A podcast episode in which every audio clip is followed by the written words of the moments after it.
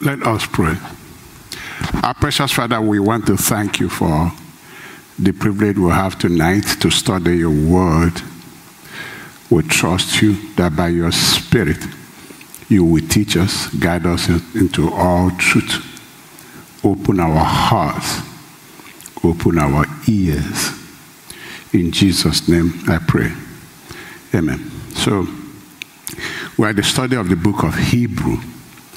Chapter 2, we finish chapter 2, we go to chapter 3, we go to chapter 4. We want to make sure that we do uh, more chapters before the prayer feast that starts in December. So we have just one more Thursday or so before December. And then uh, we'll stop wherever we stop. When we get to next year, by the grace of God, and we finish the theme for next year, we'll go back and finish the book of Hebrew. So but we're going to chapter 2, we finish it, chapter 3, we finish it, chapter 4, we finish it. And after that, I would be teaching on healing. Even during prayer first, I will still be teaching on healing. After each session of teaching, I will still be teaching on healing. It's something that will continue every Thursday that we teach here. So after this teaching, I'm going to continue by the grace of God to teach on healing. You know, last week we were saying that uh, there is this spiritual stagnation that is widespread. It's kind of discouragement. People are no more yearning, hungry for the Word of God, excited about the things of God. It's the spirit of the last days. The Bible says many will fall into that trap. You say in the last days, the love of many will wax cold. It didn't say few. And so, as we are talking about, we are just uh, reminding ourselves to be aware of these things and, and be aware of and check your own life. So you are not a victim of that. Some of them is because of, like we said, the Bible said in Matthew chapter 24, 12, and because lawlessness will abound, the love of many will wax cold. You see a lot of cold-hearted Christians who love the world, a lot of people who are trying to shift Christian values to, to be the world values, even from the pulpit. So those who Christians are going to be in the minority, seriously in the minority, and then because you know the enemy challenges our faith, the trials of life, difficulties of life, some people give up on God. The question is, if you give up on God, where are you running to? That's from fry pan to fire. And the things we grapple in this world, the day we leave this world, they don't mean anything. They don't mean anything at all. Because then you're thinking of, oh my God, I'm passing away. You don't, don't bother about those things. You're thinking of God and your relationship with God in those final moments of life. So we need to be aware of these realities and then be sure that we're not victims of that. And despite this that is happening, we are we must continue to preach the message that the apostles preached. Acts chapter 5, verse 42. And daily in the temple and in every house, they did not cease teaching and preaching Jesus as the Christ. That's what the church must continue to do. We must continue to preach Christ, we must continue to preach Jesus Christ, because that's the answer to all of it. So in this our study, we have four main points you, you need to take home. Four main points. Number one is that Jesus completely set you free to the uttermost. Our salvation has nothing left. Anybody telling you that is a liar because it's, it's telling you that Jesus didn't do a good work. He completely set us free. That's number one point we're going to study here. Luke chapter 169. He has sent us a mighty Savior from the royal line of his servant David, just as he promised through his holy prophets long ago. Now we'll be saved from our enemies and from all that hate us. Not some. Our salvation is salvation indeed. If the Son shall set you free, you are free indeed. The Bible says he saves us to the uttermost because he ever lived to make intercession for us. So there's nothing left. You are completely set free. When Israel left Egypt, they left Egypt and there was nothing left. They packed everything and left. So, chapter 3, we're going to see Jesus, our great high priest, right now. And you need to, it's, it's very important for a Christian to know what this means for him as relationship with God. It's not taught a lot in the body of Christ, but this is very, very important, very key to you to be able to exercise faith in the face of challenges to your faith. You must understand the ministry of Jesus Christ in your life right now. Otherwise, the enemy will take advantage of it and, and accuse you and destroy your sense of righteousness and your confidence. You must understand the basis of your expectations. So that when it's challenged and the enemy challenges it, when it's challenged, you stand your grounds and win. It's only those that endure to the end that win this crown. And so, and then we're going to see unbelief, what it means, the dangers of unbelief, hardening of heart, and straying away from God. And it, it, it shows us that faith makes us partakers of all the blessings we have in Christ. There is no other way it works. And then in chapter 4, we will see why we must believe the word of God. The uniqueness of the God uh, of God's word. So let's start chapter 2, verse 14, where we stopped the last time. Our total deliverance, complete deliverance. Anybody tell you anything else has not been reading this Bible. What is what is deliverance are going to give you more than what Jesus did? Hebrew 2:14. Inasmuch as then as the children have partaken of flesh and blood. He says, since we are flesh and blood, he himself likewise shared in the same. He became man that through death, child of God, believe the Bible. Don't believe experiences. Don't believe people's experiences. Follow the Bible strictly. It says that through death he might destroy him who had the power of death. That is the devil. Destroy him, destroy his power. De- completely destroy him. 15. And release those who through fear of death were all their lifetime subject to bondage.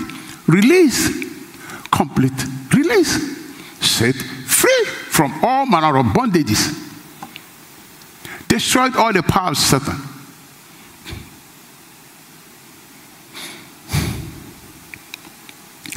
And in verse 16, he begins to tell us that this deliverance, this help was not given to angels. So to clarify, so we understand who he's talking about. He said it was given to seed of Abraham. Those of us who are in Christ. Because when you come to Christ, you become a seed of Abraham. So you understand that this benefit is for those who are in Christ. He said, For indeed, he does not give aid to angels, but he does give aid to the seed of Abraham. So if you come to Christ, you have complete, you have this aid. You have been set free. The Spirit of the Lord is upon me. He's anointed me to set you free, release you from bondage. The yoke destroys, the, the, the, the, anointing destroys the yoke, and the anointed one. For indeed, he does not give aid to angels, but he does give aid to the seed of Abraham. Therefore, therefore means because of the foregoing. Therefore, in all things, he had to be made like his brethren. So he has to be like us to be able to obtain this thing. He couldn't die if he, if he was like God. He is God, but he became man. So he could die. Therefore, in all things, he had to be made like his brethren that he might be a merciful and faithful high priest in things pertaining to God, to make propitiation for the sins of the people. So he died on our behalf and became our high priest to make propit. What is propitiation? Propitiation is, is like, a, it means, the, the, the, I read it from gospelcoalition.org. This is how they defined it. It says propitiation means the turning away of the wrath of God as the just judgment of our sin by the sacrifice of Jesus Christ on the cross. The pacifying, the placating, or appeasing of God's wrath. Propitiation. The justice of God, like Onyeka was telling us yesterday, demands that sin must be judged. The Bible says, "Do hand join hand in join, join hand in hand, that the, the, the wicked cannot go unpunished." The justice of God demands that sin must be judged and punished. There is no other way out of it. So, in order to for God to be just, He judged our sin on Christ. And the Bible says, Please God to smite him. He said, He placed on him all our iniquities and the punishment of our sins. You find that in Isaiah chapter 53. So, by God placing our, our, our judgment, the judgment that should have come on me, on an innocent soul that did nothing, God is now obligated to set me free from judgment if, if, if, I, if I appropriate Christ as my representative. It's no question of whether that's it. Otherwise, then he unfairly put judgment on an innocent soul.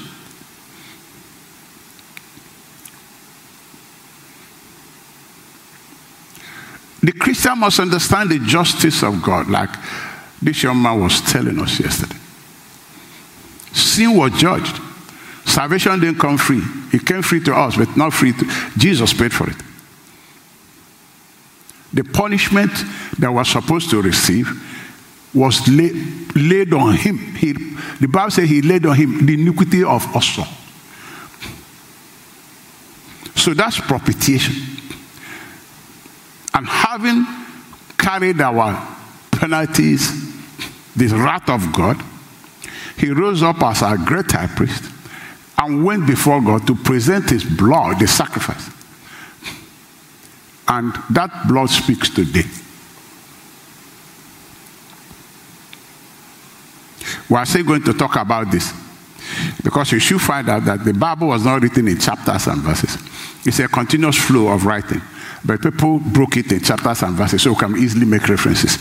So we're still going to come back and talk about this high priestly office of Jesus as it helps you today to see why you should go before God boldly. So our deliverance from the power of Satan and sin was accomplished on the cross through the death of our Lord Jesus Christ. Totally accomplished by Jesus being the propitiation for our sins, and by him dying and being buried and resurrecting. All of these played a role in our complete salvation. He died, buried, he resurrected. If he didn't rise, we won't have, we won't have new life. So all that Jesus did, he did, his burial, his resurrection, plays a role in our complete salvation. The Christian must understand what they signify for him.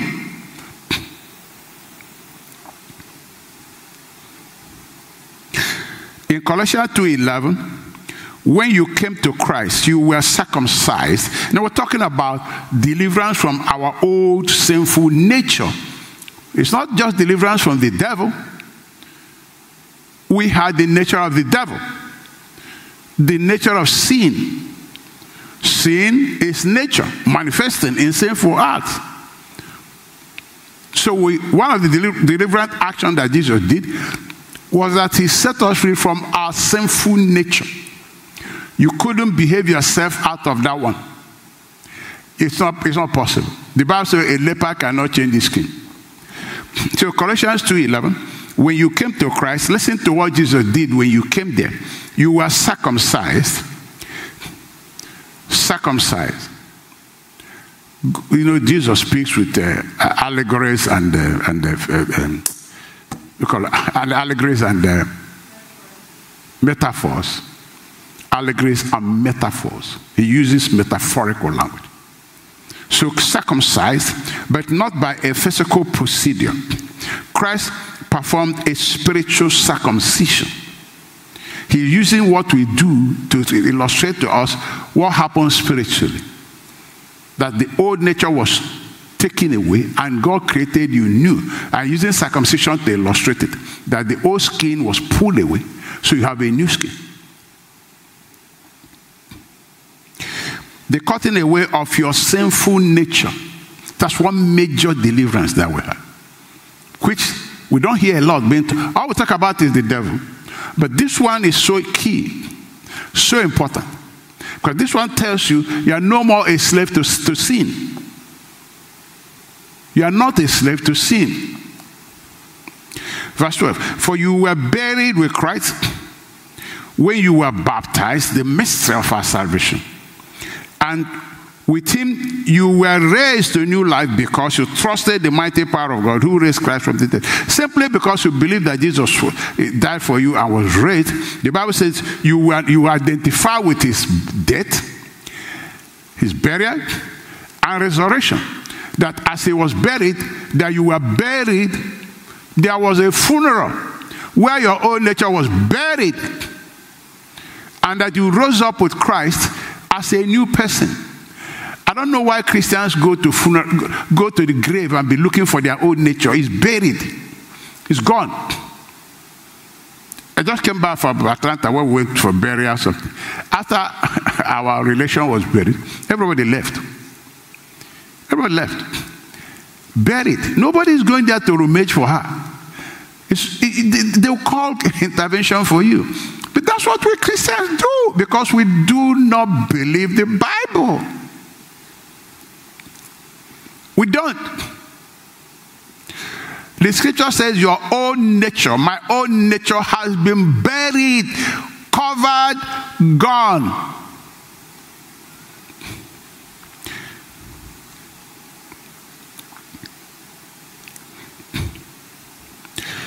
and with, with him when you were raised to a new life because you trusted the power of God who raised Christ from the dead. That's how he set us free from the power of sin. 13. Colossians 2:13. You were dead because of your sins, because your sinful nature was not yet cut away. Before you came to Christ, we had that nature. Then God made you alive with Christ, for he forgave all our sins. Jesus became propitiation for our sins. God put the, the wrath of God was, and we sing it, the wrath of God I don't know, the wrath of God, whatever. It's on him. We sing it every Sunday now. And even shed a little tear. Oh, and then we don't even understand what we're talking about. Oh, the wrath of God was satisfied. Yeah, that's Bible. We sing it. we sing it. But in, in, it doesn't exist in our consciousness, in our daily living. You were dead because of your sin and because your sinful nature was not yet cut away. Then God made you alive. God made us alive with Christ. For he forgave all our sins. He canceled the record of the charges against us, took it away by nailing it to the cross. Jesus paid with his life. The atoning sacrifice. In this way, the second deliverance now took place. The first one was that through the death, burial, and resurrection of Jesus, our sinful nature was cut away. Now, because our sins have been forgiven and we don't have that sinful nature anymore, the one that sinned has been buried. The one that rose is a new creature. He has no past. He didn't do nothing. And so our sins are forgiven. So this man that rose from the dead has no past whatsoever at all. But we still accuse him of our past. And we talk a lot of our past. Record that God I don't remember. Now, verse 15 shows us how the devil lost it. Because now, this new man has no sin. And the record of our sin, the blood has washed. The devil has nothing, no grounds whatsoever. Absolutely disarmed. Nothing. It was sin that gave him the way. The Bible says when sin entered, death entered. The devil came to execute the judgment that the soul that's in it shall die. That's how the sickness and all the process of death came. Because sin entered. Before sin entered, there, the devil had no power. Adam was the boss until sin entered. Get it? So when our sins was washed away, and you rose with Christ in a new person that has no sin, no record of past, nothing. So the devil has nothing, no grounds to hold you, no ground. No, not possible. Doesn't have it. He doesn't have it. What he trusted was our sinful nature and our sins we committed. So, in this way, he, he disarmed the spiritual rulers and authorities. He shamed them publicly by his victory over them on the cross. Colossians 1:13 says, "Who had delivered us from the power of darkness, and translated us into the kingdom of his dear Son, in whom we have redemption through his blood, even the forgiveness of sins." Redemption is to go and pay and recover something that somebody had. We have forgiveness of sins. So we're delivered from the power of darkness. Power of darkness. Everything the devil can do. And we're translated into the kingdom of Jesus Christ. You cannot be in the kingdom of Jesus and in the kingdom of Satan at the same time. It doesn't happen. It doesn't happen.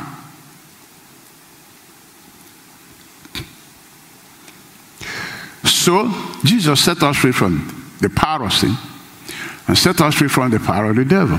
Because sin and the devil are brought are connected. That's why if you read the scripture, you see whatever Jesus will tell to somebody, Your sins are forgiven. And they say, Go home, you are healed. Your sins are forgiven, go home, you are healed. Your sins are forgiven, go home, you are healed. All is well. Because they, that work of Satan is disarmed right here because your sins are forgiven. Go. It's easy to understand. So we died with him and rose with him in the newness of life. Our old nature was shed when we died with him and was buried with him. We received his new life. We received his new life, his nature when we came to him. You can't accuse that life of Christ of sin. You can't accuse it. It has no sin. That's the life he gave you. That's your new nature. Christ has become your life. All you need to do is believe it. If you go believing all these contrary false doctrines that makes Christ like he failed and presenting a man as your adjutant deliverer that will now make complete that Jesus didn't finish it. Let me. Who delivered him that is delivering you? Who delivered this deceiver that is delivering you? Jesus said, Many will come and say, I'm the Christ. Say, run away from it. There's no salvation in any other except in Christ Jesus our Lord. Oh, you say, but some people manifest demonic spirits because they believe them. Is it not as you believe you be? They believe them. If you stand and say, No, I don't have that kind of junk, the thing will. And the Bible says we should resist the devil because he try to come and deceive you and make you believe he stayed, you are not who God said you are, make you believe the lies he's telling you. The way you believe, you make you give room into your heart. And you became confessing all those things, telling people, ah, I have, you have, not me, you have, you have this, you have that. I'm not talking all that, confessing all that. You have them now. you have them now. You opened the door.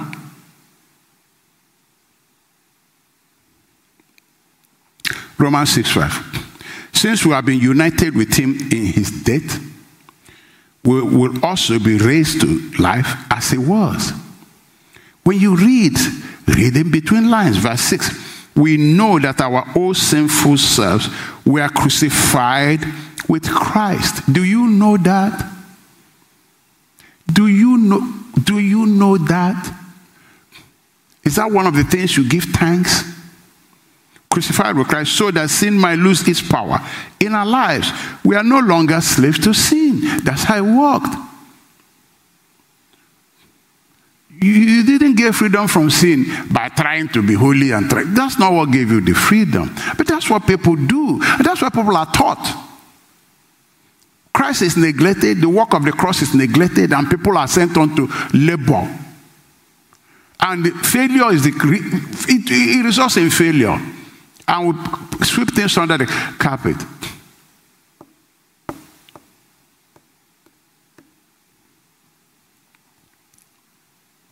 You see a lot of carnal behaviors. things that will shock you that Christians do. Even what they say. Because of lack of spiritual growth. Because they won't believe the truth.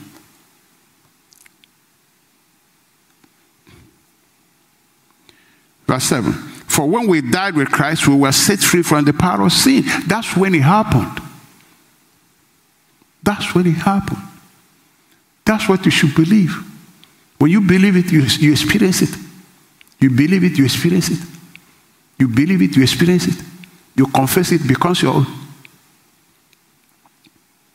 For he said, verse 8, and since we died with Christ, we know we also live with him. We are sure of this because Christ was raised from the dead and he will never die again. Death no longer has power over him. When he died, he died once to break the power of sin. That's why he died. But now that he lives, he lives for the glory of God. So you also should consider yourselves to be dead to the power of sin. Believe it. And alive to God through Christ Jesus. End of the matter. 2 Corinthians 5 17. This means that anyone who belongs to Christ has become a new person. The old life is gone. The old life, the one that used to do this and do that, is gone, buried. Stop rummaging for the guy. Gone, gone, gone. This is the testament. Oh, you want the Holy Spirit to be talking to you? Believe the one he's telling you already now.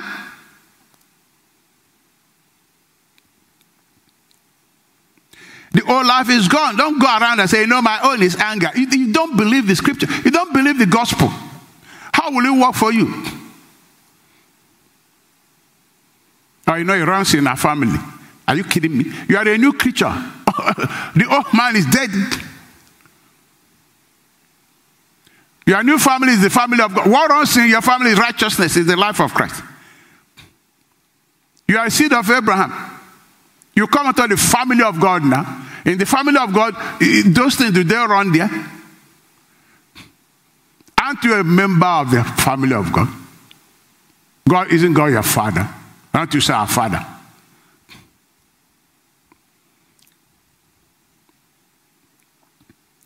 The old life is gone, a new life has begun. And all of this is a gift from God, who brought us back to himself through Christ Jesus. And God has given us this task of reconciling people to himself. God brought us back himself. Chapter 3. We have a faithful high priest and we can depend on his ministry on our behalf. We're going to read chapter 3, verses 1 to 6, and we just jump because we're going to talk about the high priestly ministry of Jesus much, much later. Remember, like we said, that this, this was not written in chapters and verses. It's people that uh, divided it so, uh, so can make references.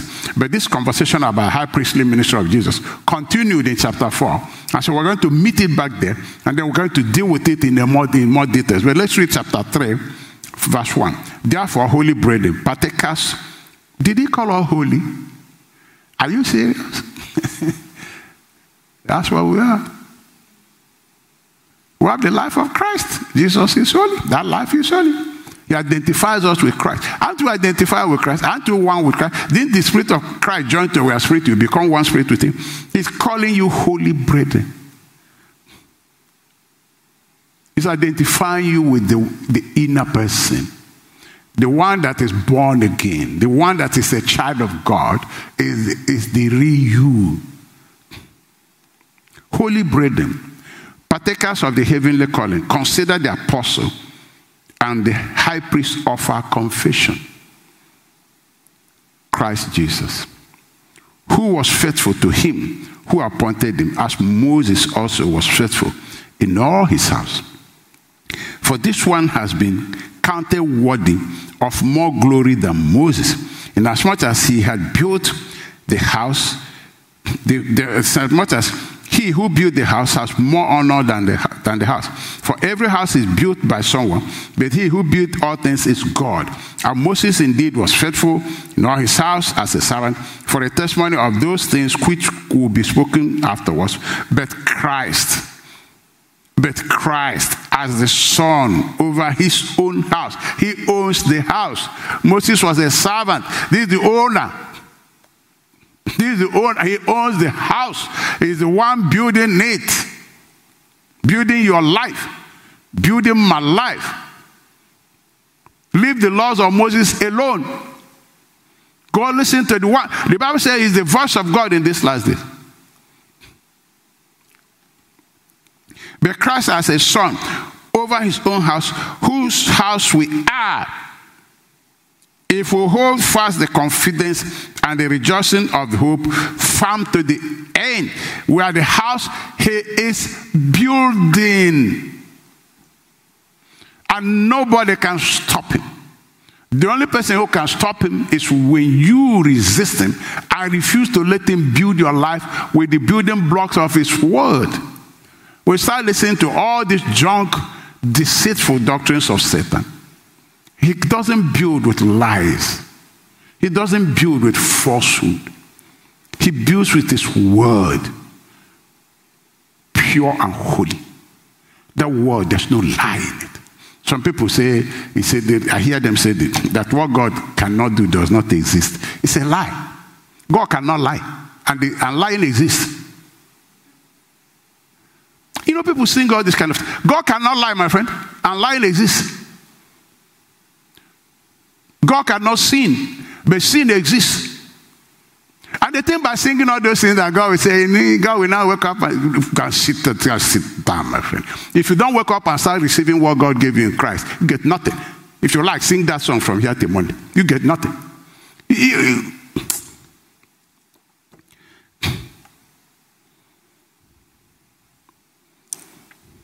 But Christ as a son over his own house, whose house we are, if we hold fast. That's what you do. You hold fast to the confidence and the rejoicing of the hope firm to the end. Hold fast in faith and say, This is mine. This is what He gave me. You have to lay hold on the thing. telling God, you, you know, what you cannot do, don't make Him do anything. The ones He did, what I did with it, the, all the things He gave you freely, have you laid hand hold on them? You should stretch forth your hand of faith and say, This is mine. And God say, Yeah, now you're making me proud. Just now you're believing me. If I go to God and tell God everything, and you know, and I don't lay hand, hand of faith to take them, he'll be watching me. Because he said, I've sent to help in the day of salvation. I've sent to help. I've given you all things that pertain to life and godliness. Go take them. Stop. Stop. Come here and tell me this. If you want to praise God, praise God for who He is. Worship Him for who He is. But the, one of the ways you honor Him is faith. You stretch forth your hand and say, Yeah, you gave me this. It's mine. And that honors him.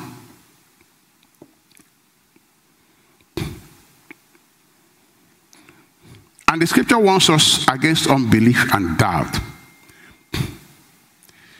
It says, faith is obedience, for it agrees with God. Unbelief is disobedience, for it disagrees with God. Verse 7. Therefore, as the Holy Spirit says, Today, if you will hear his voice, do not harden your hearts as in the rebellion, in the day of trial, in the wilderness. When he speaks, believe him. Don't harden your hearts.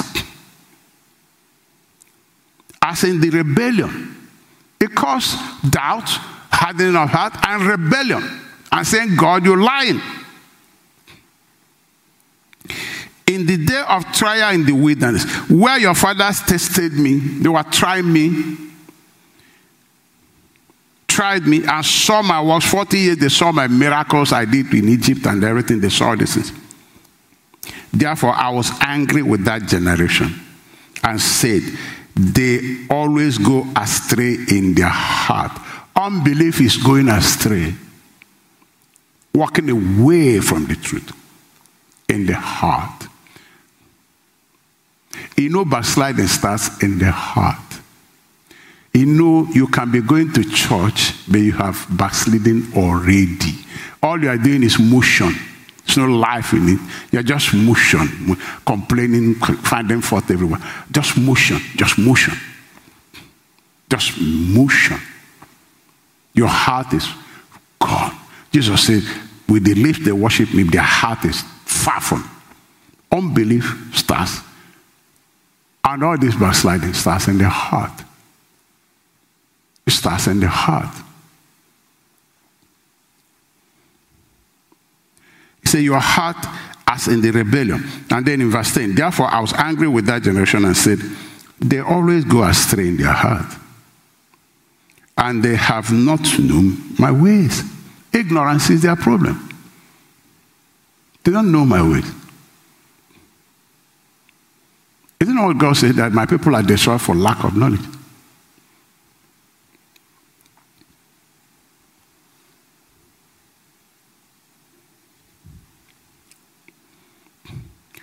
You know, the, the disciples, when they were fighting Peter for going to Cornelius' house and eating with the Gentiles, and then he told them what God did and the wonderful thing. Do you know they all rejoiced? The Bible said they rejoiced. They were so excited. Read, read few, few verses thereafter. You find some of them who left the same meeting and went preaching and said, We're not preaching to non, to non-Jews, it's only Jews. it's part of all that rejoicing. And oh, oh, they still continued and said, No, if you are not a Jew, you don't hear the gospel.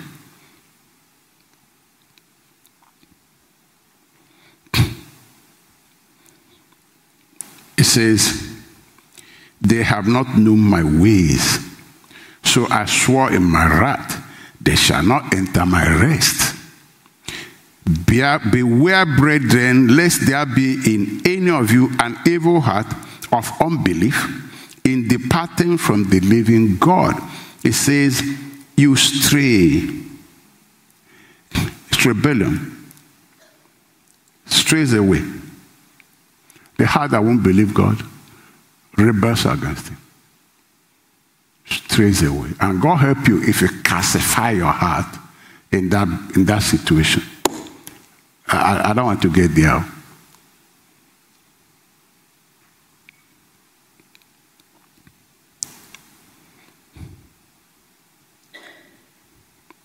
So it says, it says, Beware, brethren, lest there be in any of you an evil heart of unbelief in departing from the living God. Unbelief makes us depart. You lose joy in everything. No more excitement in reading the Bible. In fact, reading the Bible is a chore. It's a chore. You struggle. Prayer is a chore. The Bible said the love of many will be like that in these last days.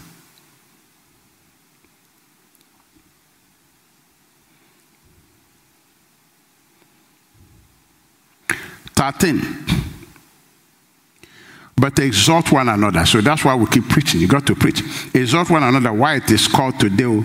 lest any of you be hardened through the deceitfulness of sin. For we have become partakers of Christ if we hold the beginning of our confidence steadfast to the end. New Living Translation says, if we are faithful to the end, trusting God just firmly as when we believed, we will share in all that belongs to Christ. That's how it works. You can't be wavering. Things of life are pushing you up and down. You, know, I was thinking about these apostles. These people, they were so consecrated to Jesus. You know, they brought them and flogged them. I'm just imagining Peter, the oldest. They flogged them. The Bible said they came out rejoicing. they were very excited. They said it was an honor to suffer for Christ. It was, they said, wow, what he did for us can, this is nothing compared to what he did. And the same, the same spirit Paul had.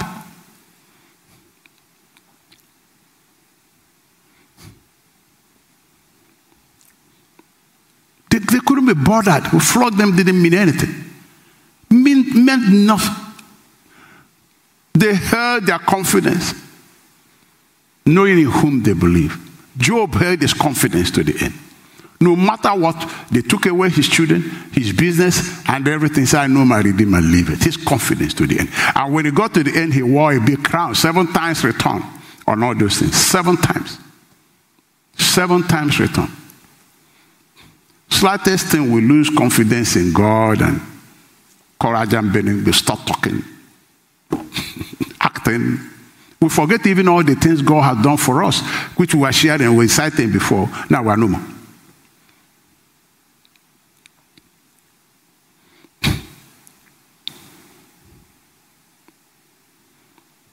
Why it is said today, if you hear his voice like today, do not harden your hearts as in the rebellion. It's called unbelief, rebellion.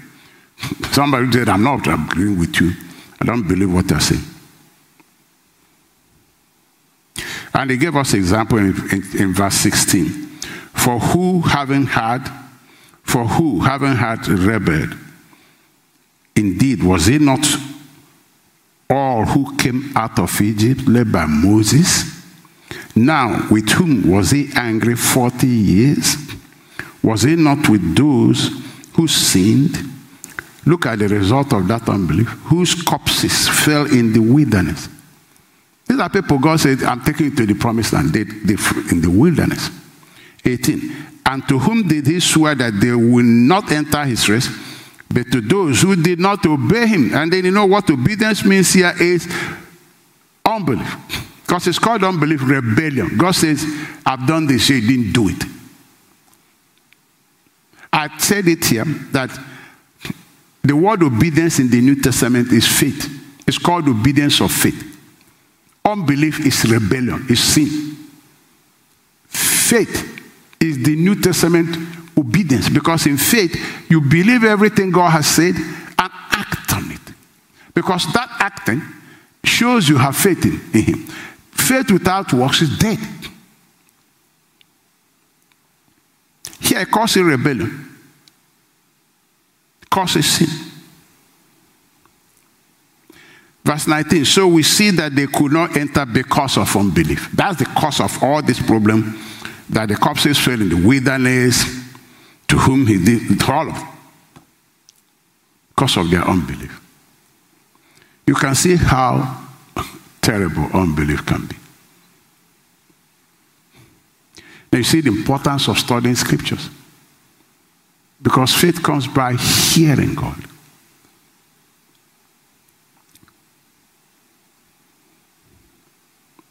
I had a, a pastor sharing about some, they were so discouraged in their church. I don't know what happened. So they were all crying and praying. And then one of them said, I'm not going to serve God again. He said, I'm not going behind that altar, that, that uh, curtain. He said, That curtain, I'm not going there again. He stormed out. He went to him. And when he got to him, he, he, for, for whatever reason, he took his Bible and opened it. The scripture says, God dwells behind the curtain. He ran from there back to church. So I'm going behind that curtain. God have told me I'm there. So he went and started crying, repenting. God said, I'll dwell behind that curtain you are running away from. I'm, I'm there in that church. You better go back there. Friends, there is no, cannot live this Christian life without the enemy challenging your faith. It It can be severe, from pastor to everybody. It can, it can be, our Lord Jesus, the first thing, after baptism, the enemy challenged his faith. Challenged his faith up to the cross. Mocked him, mocked him until they were tired of mocking him.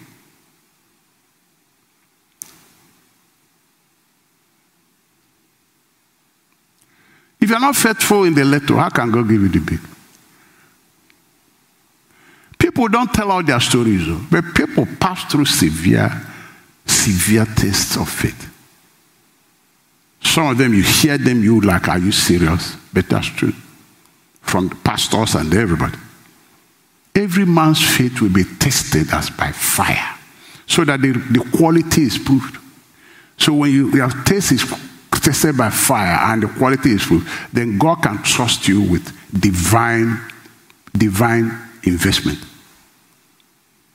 But not before then.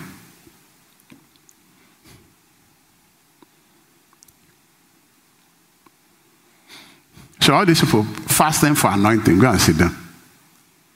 no, no. God has a process. He says, if you are faithful in the little, then I'll give, I will now enlarge you. You don't need to fast. All you need to do is to prove to God that you can be trusted. He said, a faithful man who can find that you can be trusted, that your faith is genuine. Your faith is not because of the things of this world, it's because He is real and He's God. His word is true.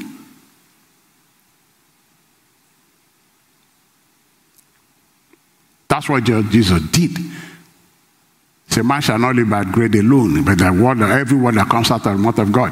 He said, that shall not, only God, you should worship, Satan, get out of here. He came down, the Bible says he came down with the power of the Holy Spirit and the angels showed up. They showed up. From there, his fame went everywhere. 40 days he proved his confidence in his father. The Holy Spirit led him there. Because it's a process. People, it's a process. Paul said, None of these things move me. Neither count myself, laugh as anything, that I might finish this race. He was oozing with the, with the power of the Holy Spirit. This man was, when the Bible said they were full of the Holy Spirit, they were oozing. The Holy Spirit, the power was oozing out of him. handkerchiefs from him was healing people. Peter's shadow was healing. They were oozing with the, the power of God.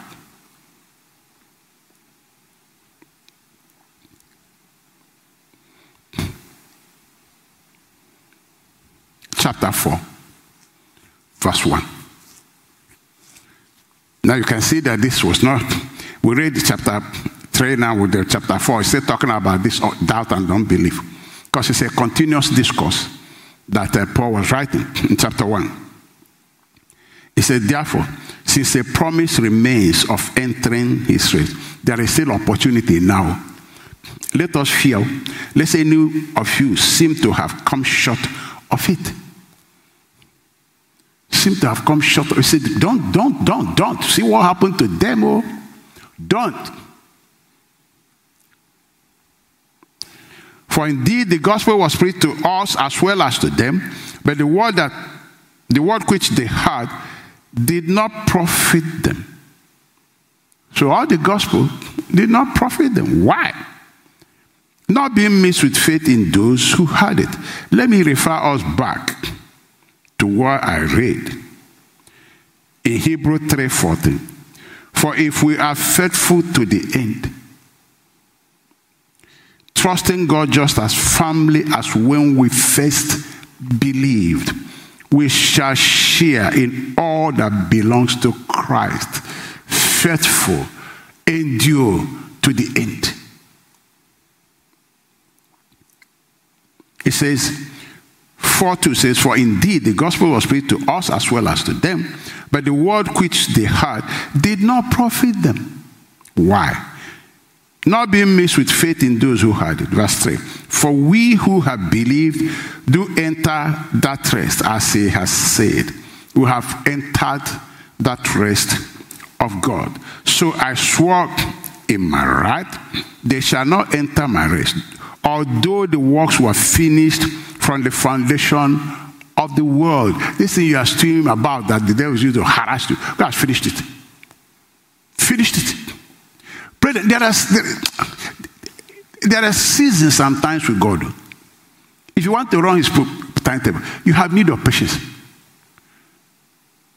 Even after you have, haven't done all you should stand, you have need of patience because there are seasons sometimes when that calculation of God in, nothing will stop it. No, no, and you will lose nothing. There are seasons sometimes, all in the hand of God. But he said you have need of patience. After I've done the will of God, be patient. Nobody wants to be patient. Because we've been trained by McDonald and uh, we live in a fast moving world.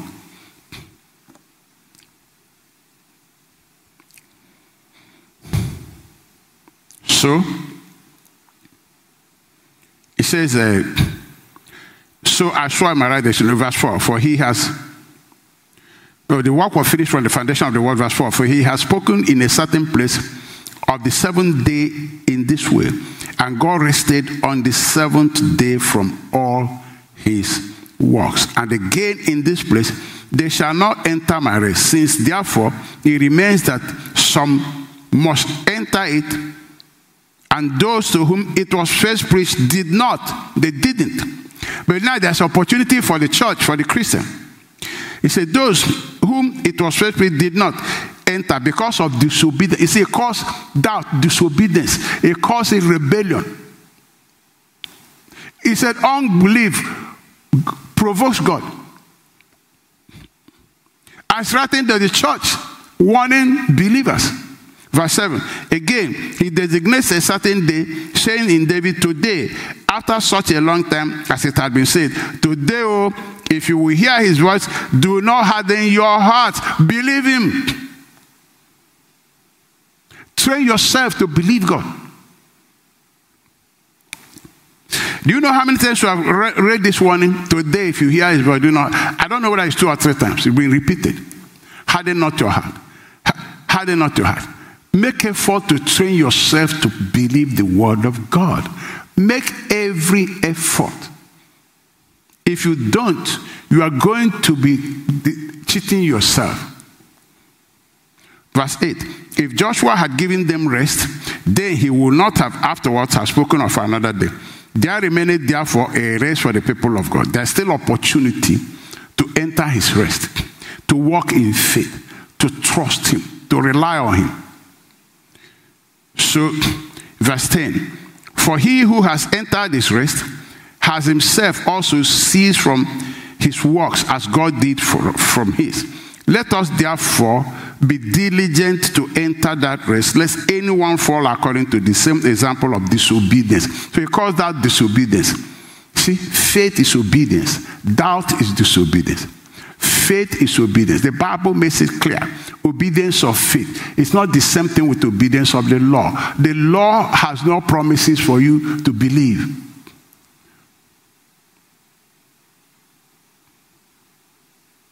But believing all the word of all the word of God is obeying Him. It's called obedience of faith.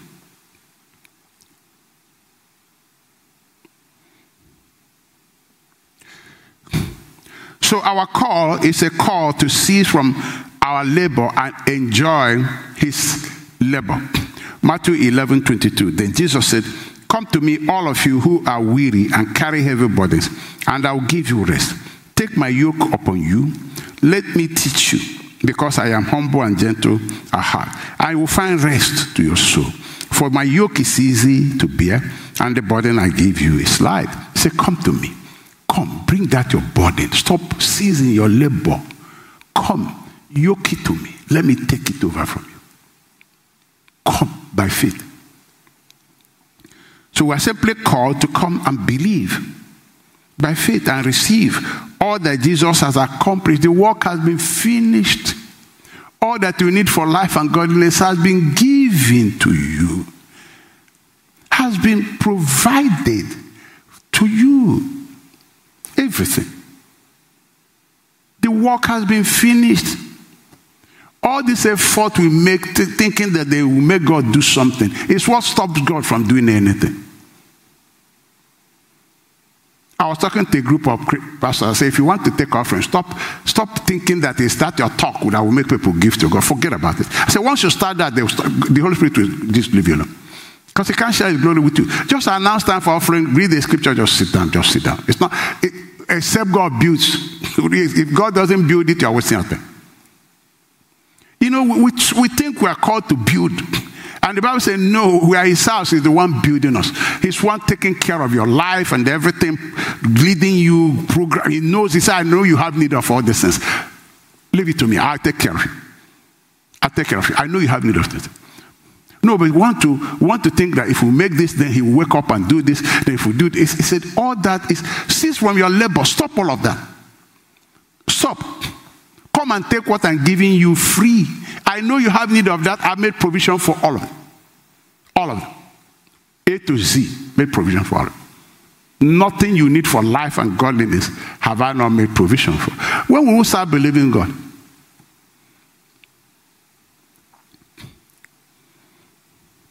So we're called to simply believe and enter rest. Stop bothering yourself and worrying yourself and doing all manner of junk that people do.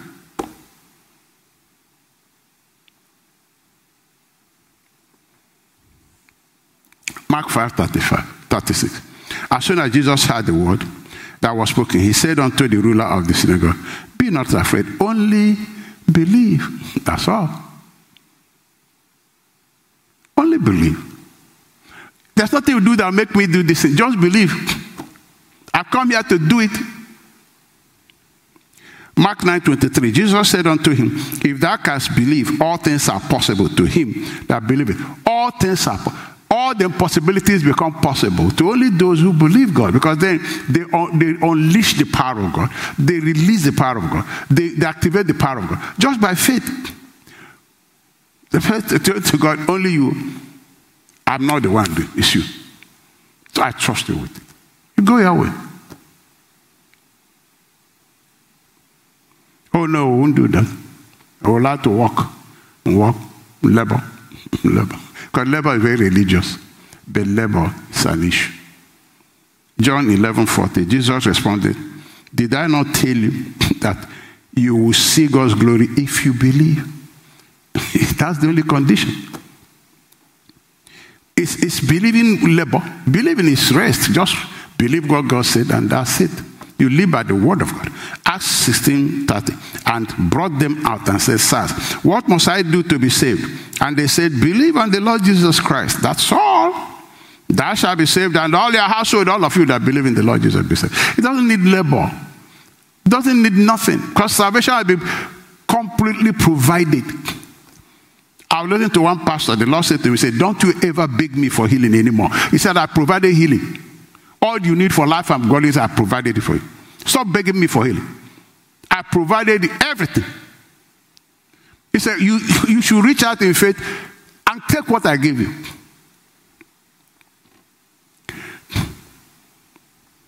Believe on the Lord Jesus Christ, thou shalt be saved. And we that preach this gospel, we don't present it that only faith is, this thing is finished, take it. No.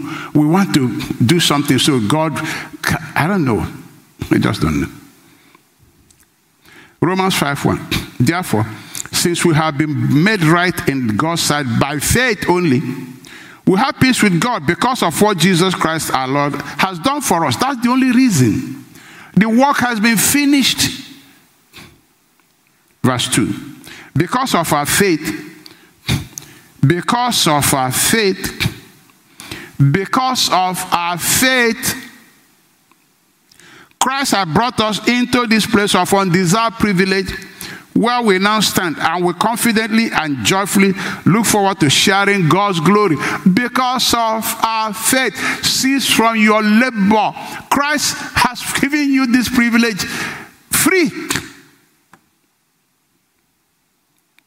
1 Corinthians 2:12. Now we receive not the spirit of the world, but the spirit which is of God that we might know the things that are freely given to us of God. Freely given. Friends, what does free mean?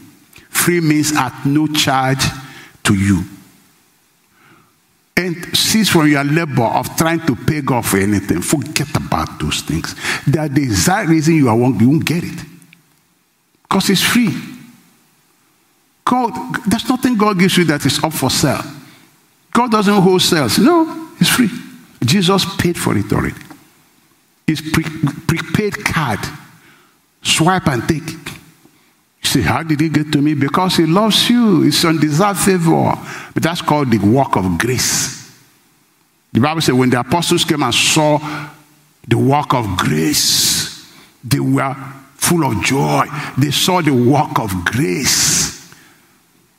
The work of grace should be seen in my life and your life. So that gives the glory to Jesus.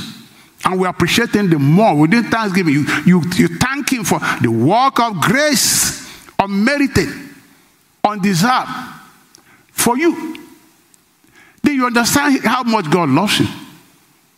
Otherwise, you think because you earned it, you, you think you will never believe how God loves you.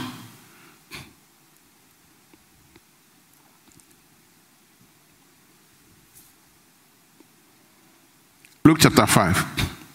We must live by the word. We must live. Cease from your labor. Stop looking for what to do and start looking for what to believe. What to believe will teach you what to do. What to believe will instruct you what to do.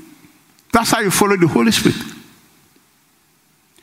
Luke chapter 5, verse 4. When he had stopped speaking, he said to Simon Peter, Put out into the deep water and lower your nets for a haul.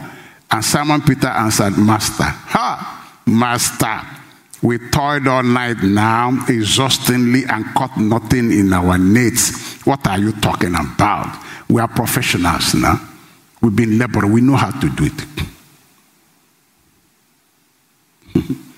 but on the grounds of your word, that's what God is saying. Stop your labor. Stop, Peter. Stop. On the grounds of my word, do it. Trust my word. Follow my word. Cease for your labor. All your natural thinking, all your calculation, disconnect from it and connect to the wisdom of God. His word. Because that's what He will perform. That's what God will perform. How simple does He get?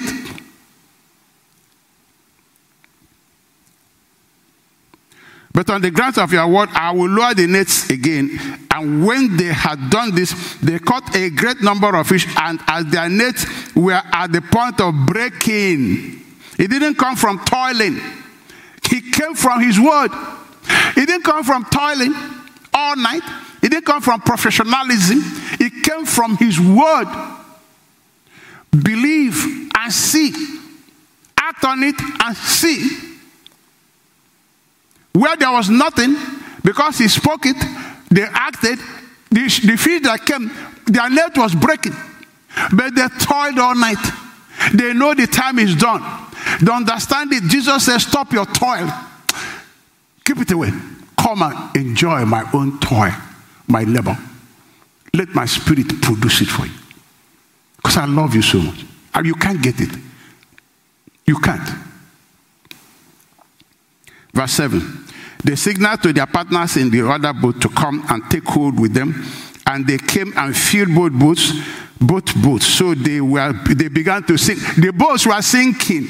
Brethren, the economy of that place changed. They paid off mortgages, everything. One word. Put it here, Peter. Peter said, but we're doing this, he just put it. I'm Lord over this. I was teaching, I said, the way Jesus reveals his lordship is by manifesting his lordship. So you see it. So you can say you are really Lord. It's not by, by making it's like that this like his Lord giving you laws you must. No, no. He wants to reveal himself to you as Lord. So you accept him as Lord and bow to him and worship him with all your heart. He doesn't want us to, we can't worship a God we don't know. So he demonstrated his lordship there. Let's see the result. He said, verse 8, but when Simon Peter saw this, he fell down at Jesus' knees, saying, Depart from me, I'm a sinful man. Say, You are Lord, I'm a sinful man. I am a sinful man. I've seen God at work. He said, Depart, I'm a sinful man. Oh Lord, you are the Lord indeed. For he was gripped with bewilderment, amazement, allied to terror and all who were with him at the haul of fish which they had made. And so were James, John, sons of Zebedee, and who were partners with Simon, Peter. And Jesus said to Simon, Have no fear. From now, you'll be catching me. I want to show you who I am. So when I tell you something, you believe it. So we live by revelation. Mark 4 4. But he answered and said, uh, It is written, Man shall not live by bread alone, but by every word that proceeded out of the mouth of God. That's why we, that we live by what he says. We trust what he says. Even if we don't see it, we just believe he said so. That's it. And stop laboring you won't sleep, you have butterfly, and start making plans, and you start, because those plans are not from God anyway. You start sweating because you are confused, and your emotions run wild. Today excited, tomorrow cold, and then somebody come and say, This thing happened for me. Say, Yeah, but it has not happened to me. Then you won't sleep again. it's unnecessary. God has your own plan for you. It's a different plan. Don't go, go sit down.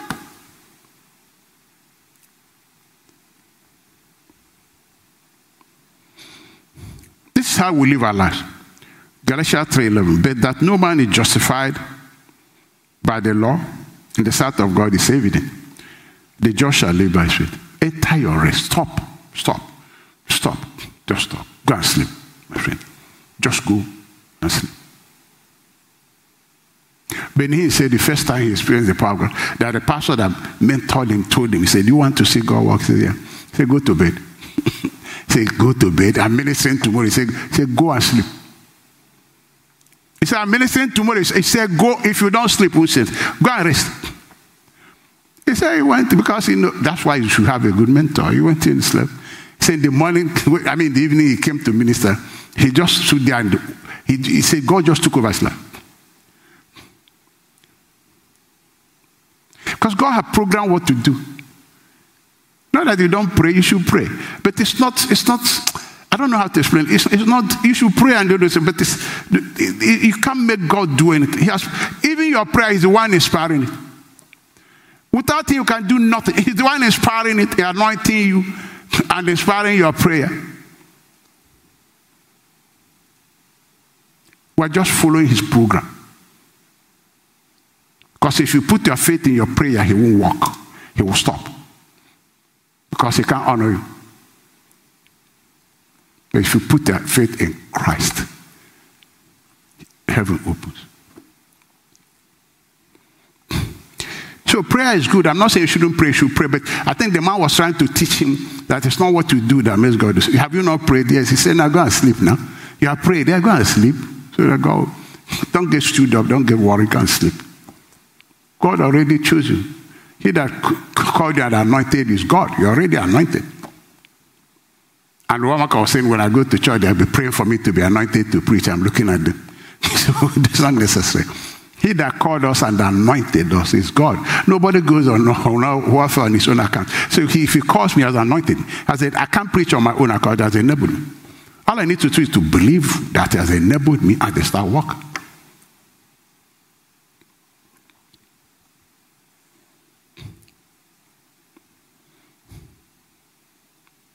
So look at how Paul lived this life. Galatians 2:19. For when I tried to keep the law, it condemned me, so I died to the law. I stopped.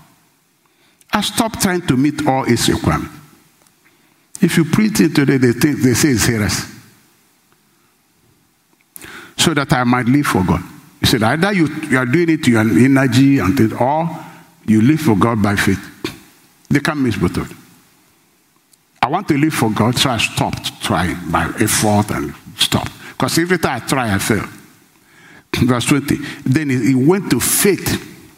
He went to the word of God. He went to believing what God said about him. Verse 20. My old self has been crucified with Christ. That's why he went to. That's why he started to believe it. That's what he was confessing. It is no longer I who live, but Christ lives in me. So I live in this earthly body by trusting in the Son of God who loved me and gave himself for me. I do not treat the grace of God as meaningless, for if keeping the law could make me right with God, then there was no need for Christ to die. I said, This is what I believe. This is what God told me. My old self has been crucified. I have a new life. I live, this new life is Christ in me. And as he started to believe it, Christ started manifesting in his life. Manifesting his life, is superior to what you can do, obeying whatever. As many as are led by the Spirit, they are not under the law. The Spirit of God was not manifesting and guiding. He, he told us, he said, The love of God is now controlling me. He said, The love of God controls what I do. And when you live in love, you fulfill all the laws of God. But God is love. How did he get into that? He started believing what God said. He said, um, I was trying to do this, it frustrated me, I will fail because the arm of flesh will fail you. I started believing God, the arm of the Spirit took over my life. I started living the life I can't live on my own.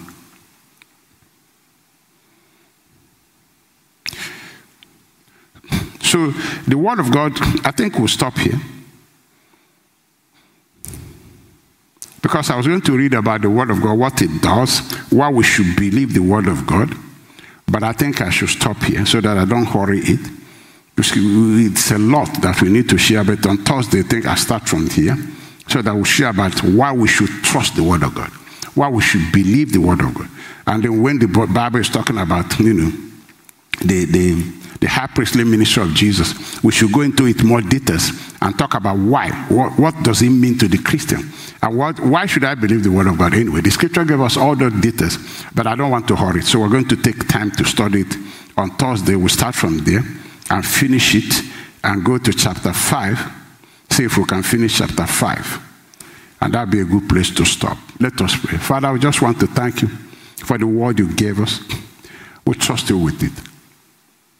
We you with it. Except you build. No, nobody can build. Nobody can build. And except you draw people to yourself, they can come. It's your hand that does everything for you. We're just houses you're building, but you love us so deeply. I trust you with this teaching. It's your will for us to know the things of your kingdom, for so it has pleased you. You can walk with it. Your spirit can do all things. To you be all the glory, all the honor, all the adoration forevermore. In Jesus' name, amen. So let's talk about healing. Awesome, awesome. Healing. You know, we, we, last Thursday we were talking about the need to have persistent faith that lays hold on the promises of God and refuses to give up on God. Brethren, this is the way it works. It has to work this way because we are challenged.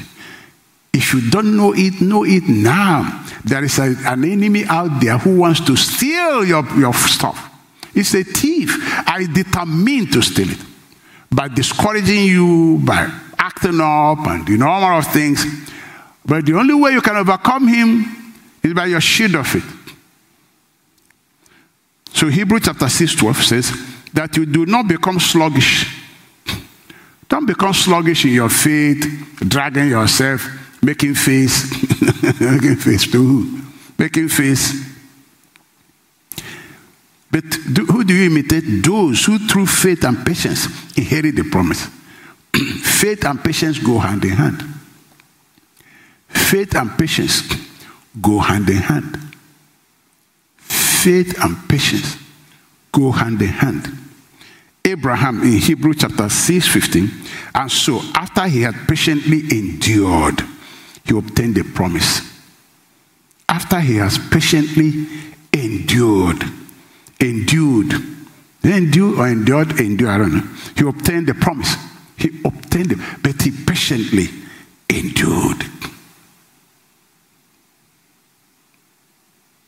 So you must keep your confession of the word steady without wavering. Hebrew 10 23. Let us hold fast. Let us hold fast the profession of our faith without wavering. Continue to say what you believe, what the word said. Be in agreement with God without wavering. For he that for he is faithful that promised. That's the word of the living God. That's the word of the living God. This is not the word of man. Continue to say so. Abraham did, gave thanks.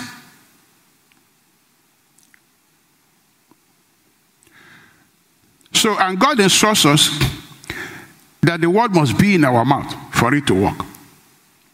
Joshua 1 8 says, This book of the law or this word of promise shall not depart from their mouth. Why must it be in their mouth? Because by speaking it, you release the power in it to begin to work. You say it. Let the redeemed of the Lord say so. God said, Joshua, speak, let it be in your mouth. You must say it. In Romans 10 8, but what saith it? the word is nigh thee, even in thy mouth. That's why it is. And in the heart. That is the word of faith which we preach is in your heart, but it should be in your mouth. That if thou shalt confess with thy mouth the Lord Jesus, and shall believe in your heart that God raised him from the dead, then you shall be saved. Then explained it. For with the heart man believeth unto righteousness, and with the mouth confession is made unto salvation or unto reality. When you believe, here it's accepted. But you have to say it so that the reality will manifest for you. It must not depart from your mouth. But that's what the enemy will try to do to make you say what he wants you to say.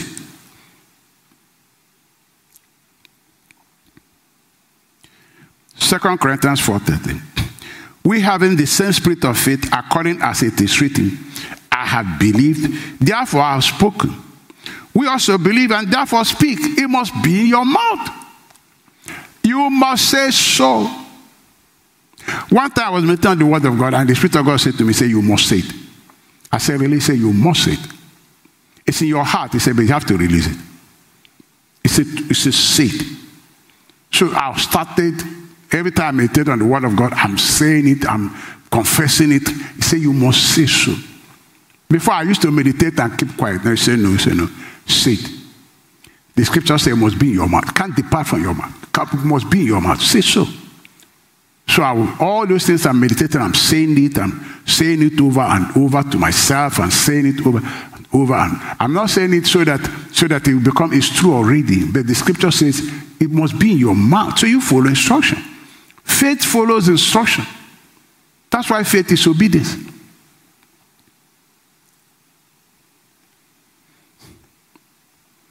So if you have the same spirit of faith, according as it written, I believe, therefore I have I spoken.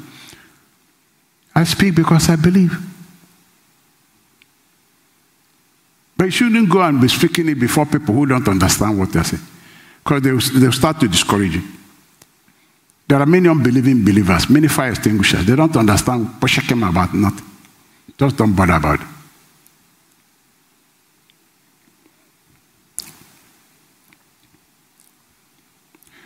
So the covenant words of God must be in our mouth. Right from Isaiah, the, time, the Old Testament, Isaiah 59 21. As for me, this is my covenant with them, said the Lord. My spirit that is upon thee and my words which I have put in thy mouth. How many more scriptures are we going to read? I put it in your mouth. That's where I put it. Shall not depart out of thy mouth. Cannot depart out of thy mouth, nor out of the mouth of thy seed, nor out of the mouth of thy seed, seed said the Lord, from henceforth and forever. Arise, shine, for the light has come, and the glory of the Lord is risen upon thee. Arise, shine. But say what God said. That's what the enemy will want to fight you. Oh my God. He will show you everything wrong in your life. He will interpret it from his wicked heart. He will make you, and once you start listening to him, pretty soon you start saying what he wants you to say.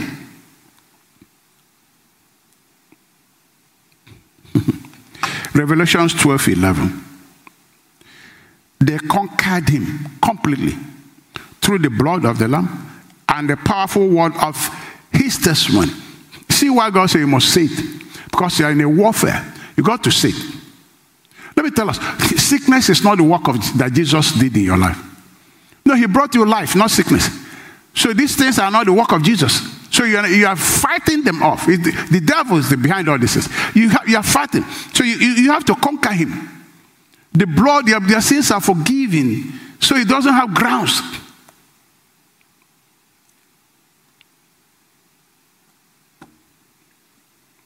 But you have to keep the testimony that God gives. Two cannot work together except they agree. When the Lord said to me, Say, you are neglecting my spirit, you're not talking to him.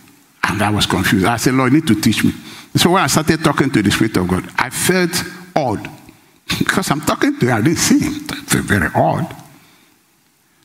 I went some days. I said, I said, Lord, I know you are here. I'm talking to you, but you're not talking back to me.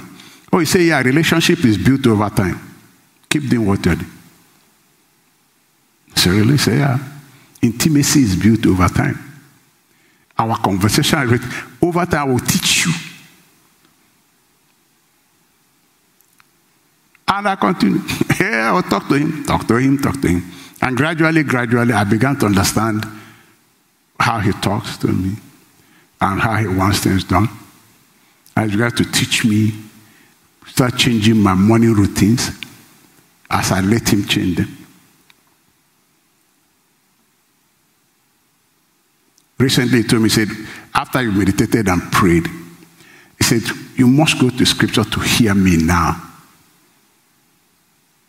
You must. I need to. He said, Many Christians just rush away now. Go to scripture and, and keep reading until you hear me, because I'm going to give you words from there.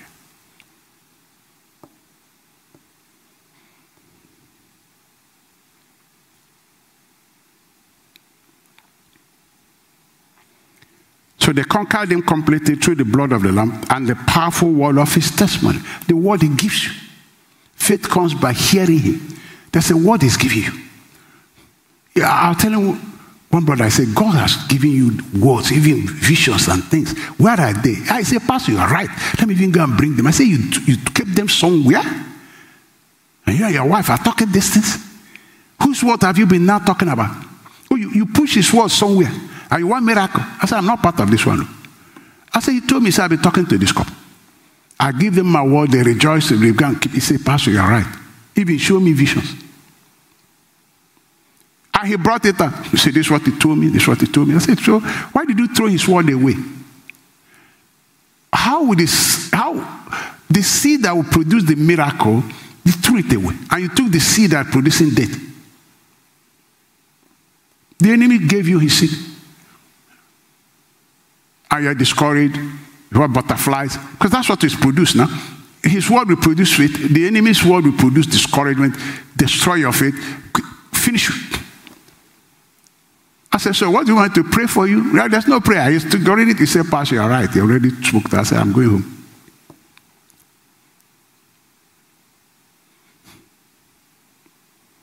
He puts pressure on us to forget what God said. And we, if they don't have seed in the ground, what produce the fruit?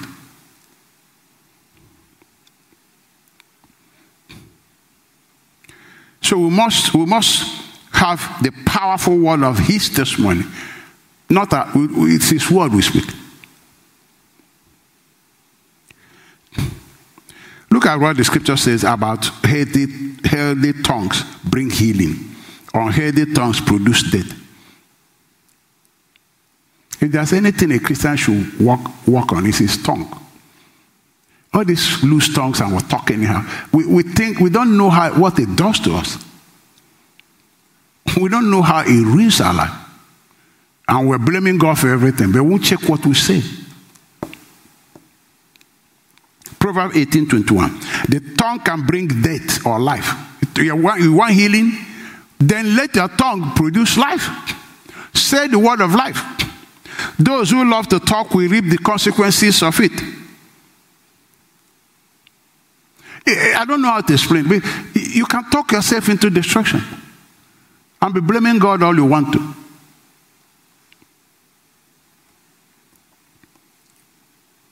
Matthew 12 37. For by your words you will be justified and acquitted, and by your words you will be condemned and sentenced. You can talk yourself out of sickness. You can talk yourself into trouble.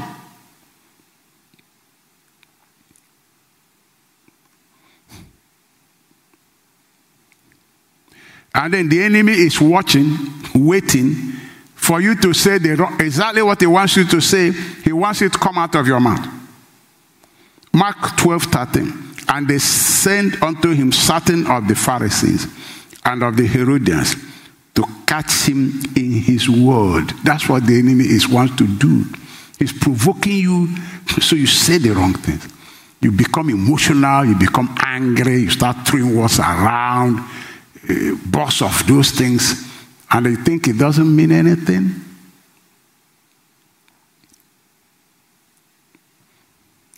To catch him in his words.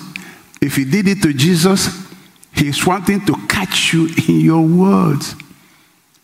So he will perform it when you talk the one that is for death, he will jump on it and say it's a leg of grass. That's what he's confessing. That's what he's saying.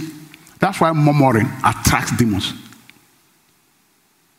murmuring complaint, it attracts them because they want to come and perform it.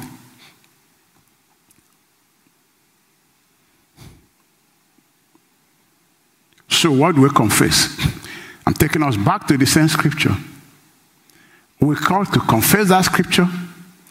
We got to say it morning, say it afternoon. I don't care if you're in hospital. If you're in hospital hearing me, confess this scripture so. Put your faith in God. Confess them.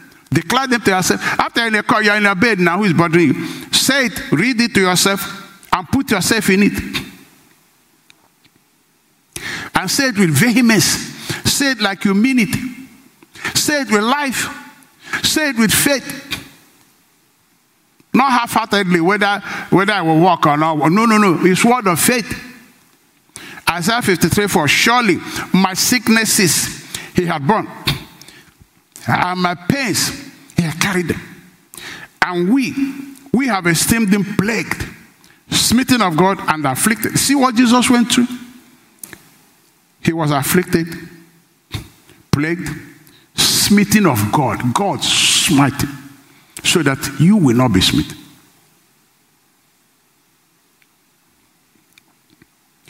And he's pierced for our transgressions, bruised for our iniquities. The chastisement of our peace on him. That's anything that will bring you loss of peace is on him. So you, you, the Bible says we'll serve him without fear all the rest of our life. And by his bruise there is healing to us. Peter said, by his stripes, God has provided us healing. Why are we begging for healing? It's already provided. Already provided. The Lord spoke to that pastor. He said, Stop begging me for healing. Stop. Say, because I paid for it, it's provided. All you need for life and godliness, I've given you. If you need healing, it's, part of what you need for life. I've given it to you. By his stripes, I provided it. You go and lay hold on it and believe it and thank me and stand and fight it out.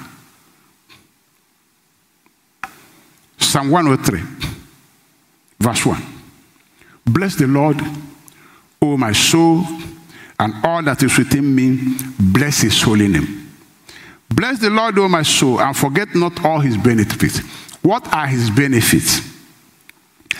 Child of God, what are his benefits? That he has already provided you.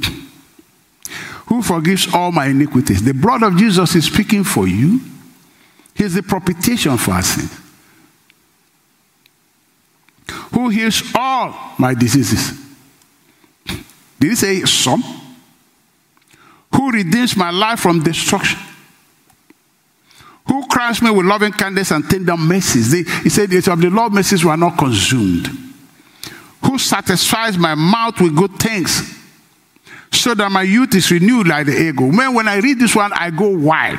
Every part, all my, I'm Lord, my eyes is renewed, my metabolism renewed, my, every, I'm calling it, uh, yeah, it's true. My strength is renewed. There's no weakness in this body. The Bible said there was no feeble among them. And I'm in a better covenant. There's no, I'm no weakness. The Lord is the strength of my life. Of whom shall I fear? You renew my strength.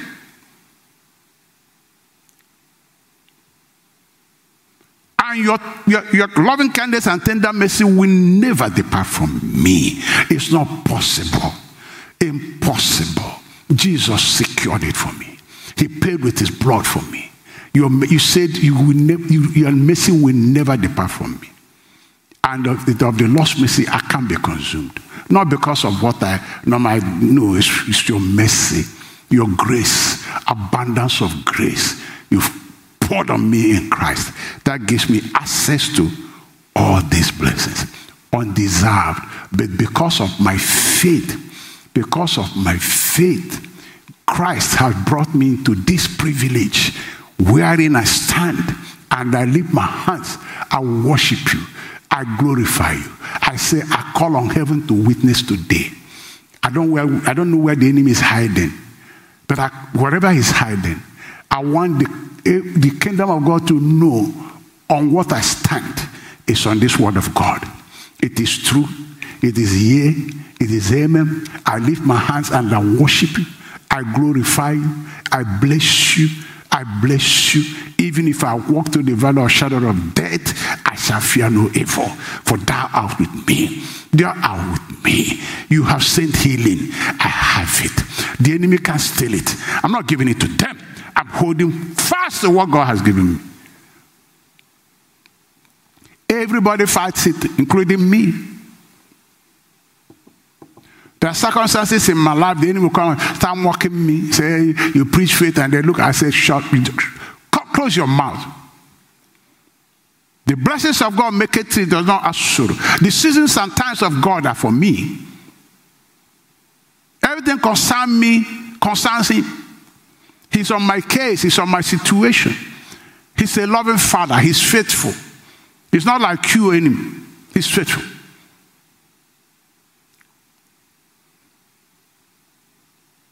Sometimes you sing, Bless the Lord, oh my soul. Bless the Lord, bless the Lord, oh my soul. And all that is within me, bless his holy name. And you give a little testimony. He has done great things. Hallelujah. He has done great things. He has done great things. Bless his holy name. When I remember what the Lord has done, I will never go back anymore. No, no, no, no, no, no doubt. No, no, no, no, no, no. I will never go back anymore. Thank you, Lord. Can we just stand and worship Him? Wherever we are, can we just worship Him? Can we just worship Him? Bless His holy name. He is faithful. He is God. He's not a man that he should lie. Has he said it, he will bring it to pass. He has provided us healing. The healing is here. The presence of God brings his power. His presence is his power present. Power to heal, power to provide, power to guide, power to encourage. It's right here with you. Child of God, bless him. Declare his word. Worship him. Thank him for his, his, your healing. Thank him for what he's done in your life. Glorify his holy name. Bless his holy name. Bless his holy name. Give him thanks. Disappoint your enemy. Fight the fight of faith. Be strong and of good courage. For he that has spoken is God. He will never lie. The strength of Israel will never, never lie.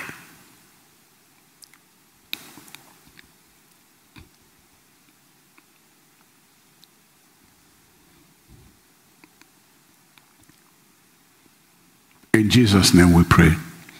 Our Father and our God, we just want to thank you again for your word is true here and amen. Those that trust in you will never be put to shame. It's not possible. The gates of hell cannot prevail against your church. For you are the spirit in her. You are the spirit in us. You are the conquering spirit, the greater one in us. The greater one in us. The greater one in us. God, Emmanuel. God, in your full glory, in your full power, you reside in us. We are more than conquerors. We overcome us. We are victorious. You always lead us in triumph. Blessed be thy name. They shall gather, but not by you. And all of them that gather against us, they have all fallen because of us, because you live in us. No weapon formed against us shall prosper. We give you praise, merciful Father. There shall be good news in the house of the righteous. There shall be good news. There shall be showers of blessings. There shall be a preponderance of healing, preponderance of healing, preponderance of testimonies of healing. For you can't send your word in vain. It can't come back vain, for you are God all by yourself. We will hear good news. We will hear good news. We will hear good news. We will hear good news. For your spirit is performing all these things. We will hear good news. The spirit of frustration is frustrated. It cannot frustrate your children no more. For your spirit is energizing them anew, bringing new comfort, new encouragement, new energizing. Blessed be thy name. Blessed be thy name. We worship you. For shall be, there shall be good news in this church. There shall be good news in the house of the righteous. You told us two weeks ago, yes, we shall not die. We shall live and declare the goodness of God. Blessed be thy name, wonderful Father. In Jesus' mighty name we pray. Amen.